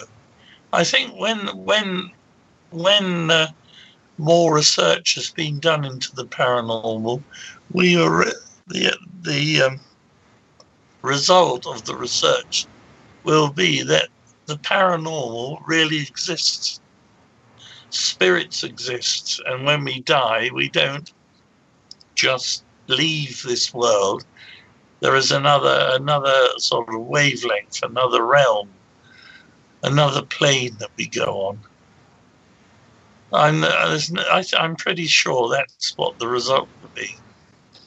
I mean, nobody can disprove ghosts exist. Nobody. Right. They do exist. There's so much evidence, indisputable evidence. And Does your grandfather uh, get any messages from the other side? Does he ever report? Uh, no, no, did he ever see any animals from the other side? um, Like, um, well, he saw the horse yeah, the horse. or the horse.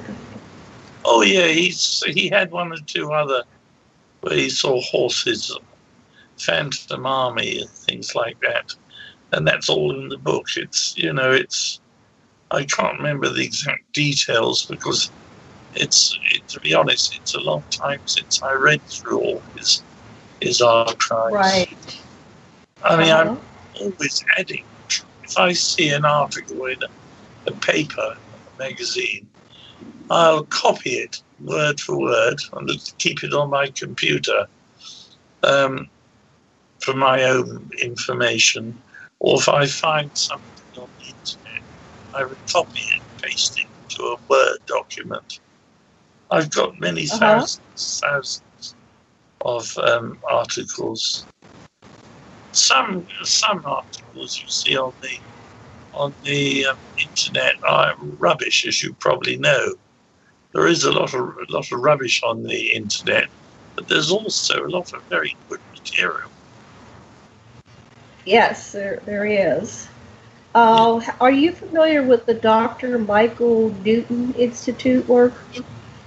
No, Okay, Dr. Michael Newton, he's, he's retired, but he had over 40 years, uh, 40,000 regressions, and uh, he trained uh, hundreds, if not thousands, of regressionists, and so they were regressing people from various cultures all over the world.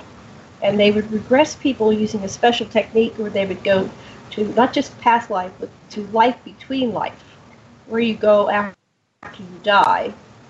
And they were documenting uh, a reality that seemed to be pretty consistent, you know, based on testimonials, 40,000 case studies, where when you die, You're met by your guides. Uh, each person has a, a personal guide, so you have one guide, at least one guide. But you're taken to your committee, and the committee, you go through a, a life review with your committee and analyze everything you learned and what you you know could have done better. And then you go to your group. So you know how they say we have soul groups? Well, apparently we have soul groups, and they're between 10 and about 30 some people in our soul groups. And you deconstruct and, and correlate and analyze what just happened in the life you just lived. What was that like? Uh, you have those who, like, say you had enemies or people you didn't like or harm you did to each other. So the ones that harmed you and that you harmed, uh, they come before you and you talk about what you just experienced. Sometimes you do, which like a Vulcan mind meld, but you literally uh, merge together, like physically, although you're not physically, spiritually, you merge together and then you separate and you really get what it was like to be the person that was receiving you, you know, and, and, your actions and perceiving you. So you get what it was like to be the other person, and uh, you get what it was like um, for them, you know, vice versa, right? So anyway, it's a fascinating series of books. And since you're into the research, I highly recommend the Dr. Michael Newton Institute research information, and they have a series of YouTubes as well. Um, but since you've analyzed and read all these stories and you see, keep collecting them, what are some of the things you are able to conclude? What are some of your observations?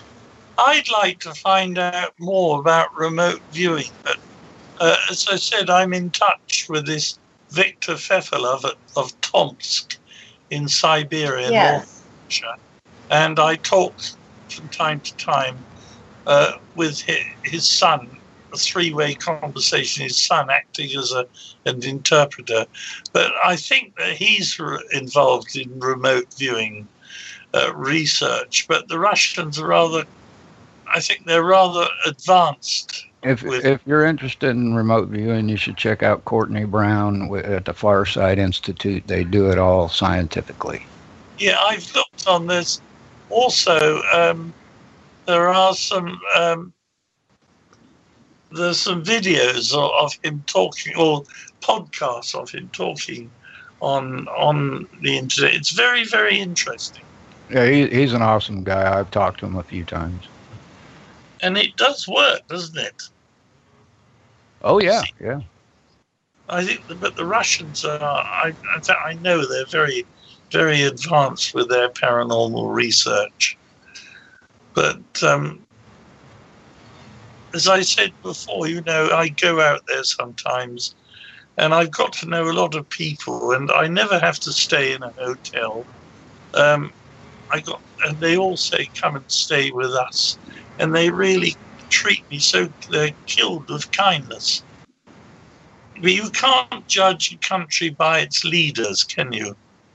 I guess not. That's true. You, you Thank get, God for the internet, eh? yeah, you get you get you get good and bad everywhere. I mean, it, in this country, UK, there are some shysters, and some of them are called politicians. I think we have that phenomena everywhere. yeah, I I like the Russians. My husband's third generation uh, Russian, but uh, both sides of his family. Although I didn't get to know his family, you know, very well, but they're, but, they're all know, I, Russian. I, I, got to know a couple of uh, very rich businessmen, and they're so kind. And one of them, the Christmas before last, sent me as a present a genuine, I'd say genuine, brand new Omega wristwatch. Yeah, and that's nice, isn't it? What kind of wristwatch? Omega. Yeah. Oh, Omega, yeah. I mean, that is nice.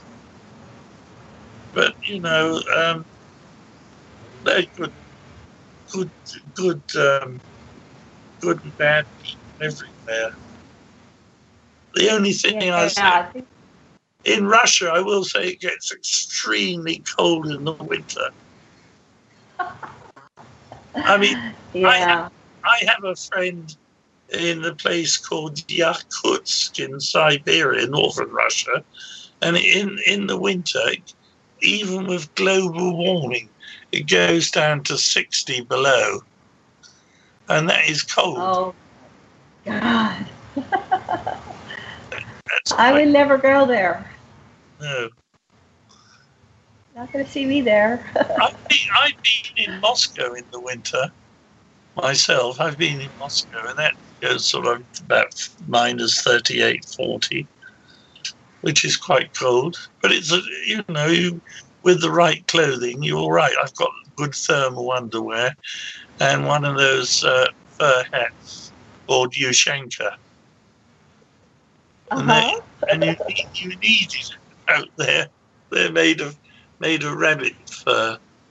You certainly need Oh. I, I like it right here in Georgia, and I'm sure that Janet likes it there in, in Hawaii.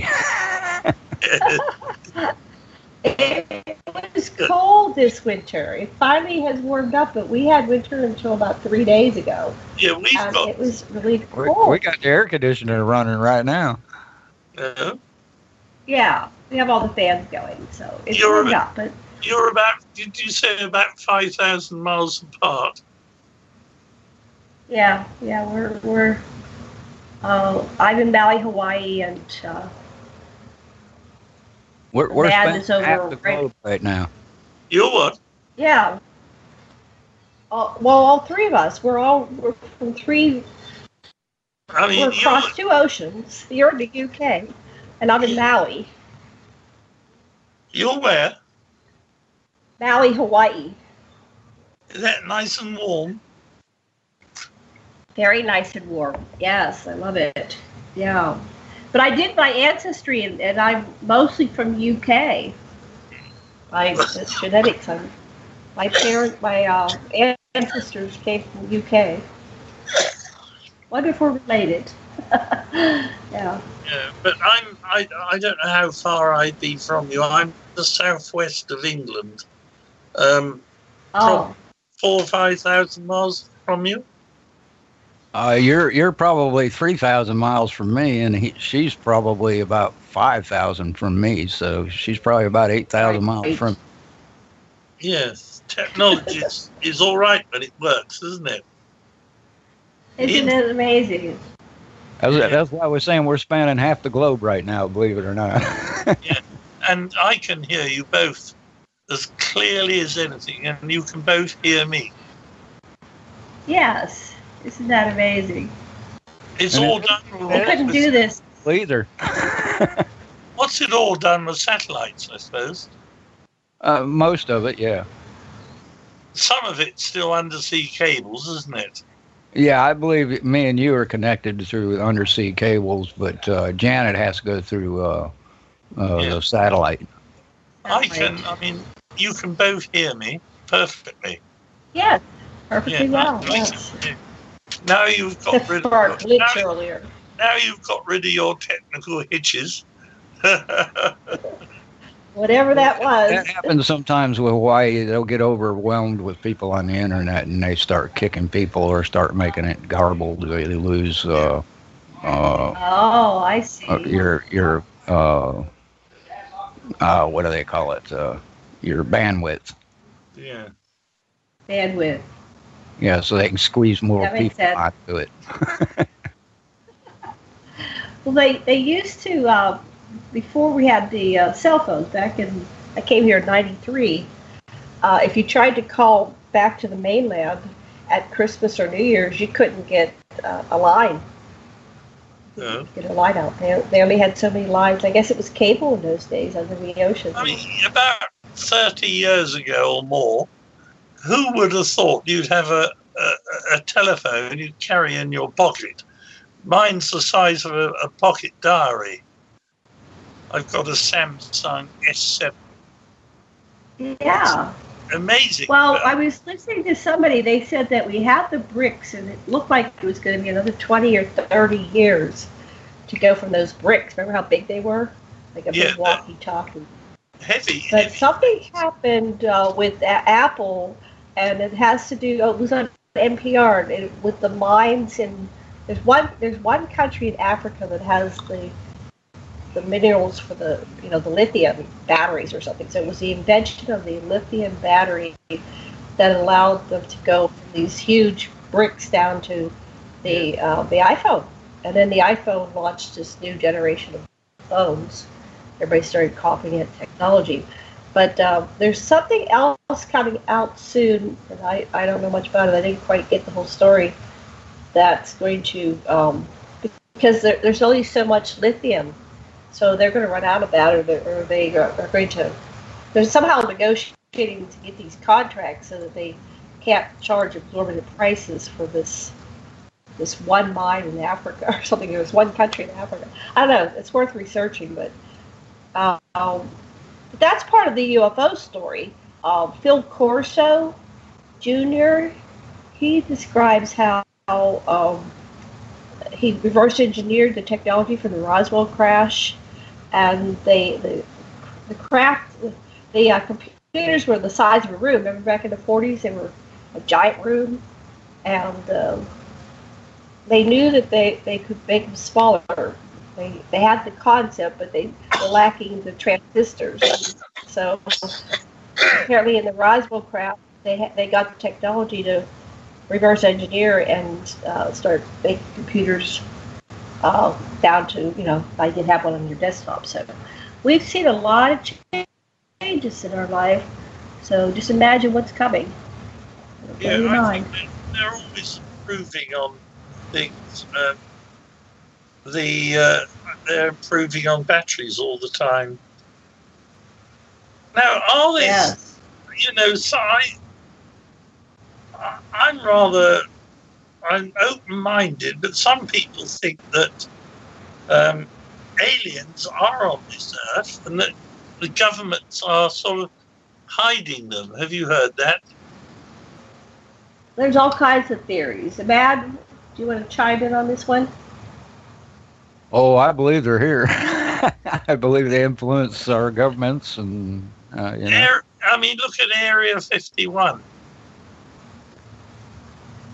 You heard of Yeah. So I. Oh yeah, it's Oh very yeah. We, we, still, but I think that's just so to keep their attention there instead of exactly where they're doing what they're doing. You mean it, uh, the diversion? Oh yes, I believe it's diversion. Most just about anything out there that you see in the mainstream and they talk about is usually some kind of diversion to keep you from actually paying attention to what you need to. So they're not really doing much at Area 51. They want people, Probably not. Just just uh, just enough to make you go, hmm, what's going on? yeah. I mean, in this country, we've got a uh, an establishment at a place called Porton Down. I don't know if you've ever heard of it. It's a, a government research establishment, and and it's um, top secret. And um, it's probably the our equivalent to your Area 51. Great. Well, they have Pine Gap in Australia. So these areas, uh, you know, they've been established. They're underground. Some of them are very deep. They could be, you know, 13 floors down or more. Uh, they have, you know, tens of thousands, if not hundreds of thousands of people.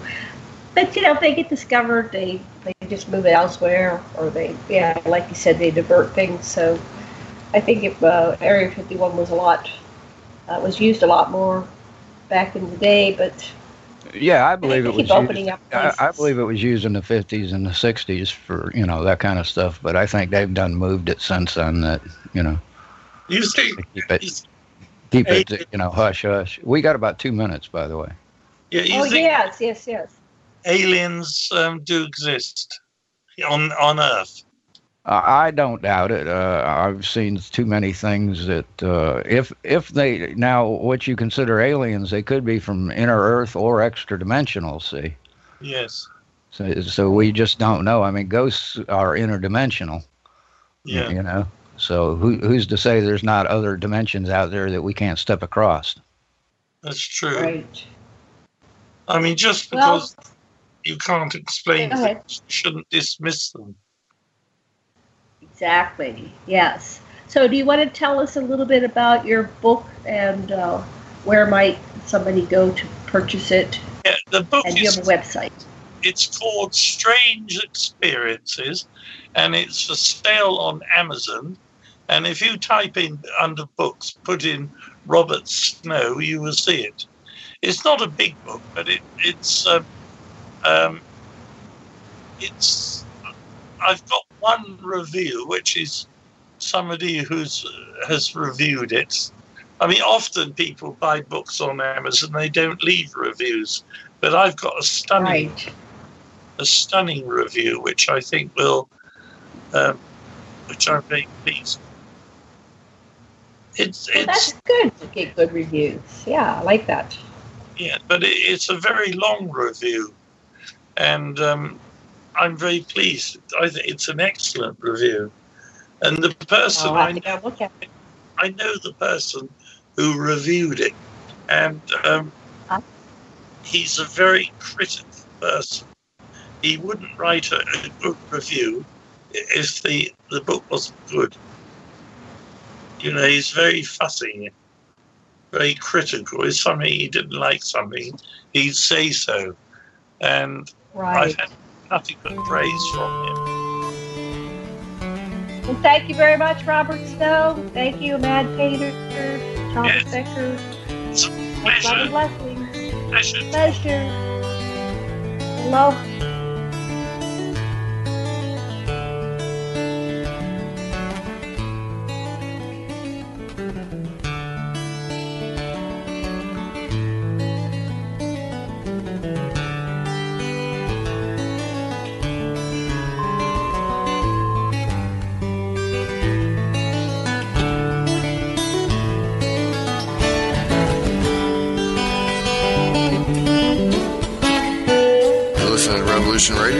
Radio And we'll be right back after this message.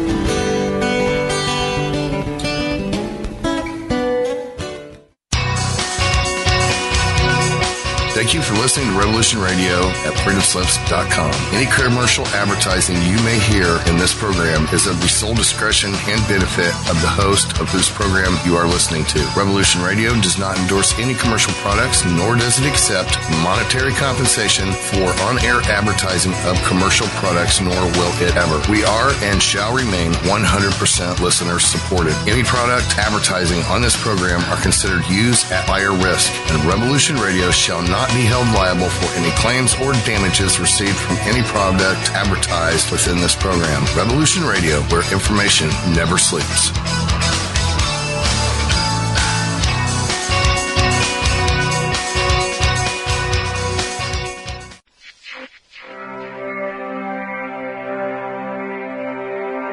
Most guys freeze. That's your cerebral cortex looking for an answer it doesn't have. See? Even your brain knows you're screwed. The body's filling with adrenaline right now, whether you know it or not. Your heart's beating fast. It's getting a little harder to breathe. The neurobiological system is telling it to run, but your knees are too weak to move. Fear is not real. The only place that fear can exist is in our thoughts of the future. It is a product of our imagination, causing us to fear things that do not at present and may not ever exist. That is near insanity. Do not misunderstand me. Danger is very real, but fear is a choice. We are all telling ourselves a story. You're listening to Revolution Radio at freedomslips.com. 100% listener supported radio. Reporting the danger. Unafraid. Right here, where information never sleeps. Revolution. Revolution. Radio.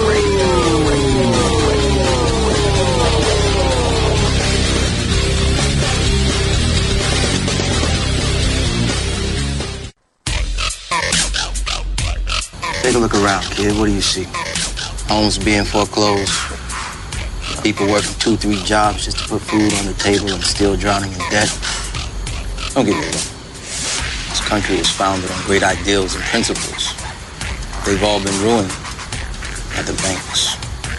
Open your eyes to the banks that are robbing you. You know who my favorite president was? Who? Thomas Jefferson.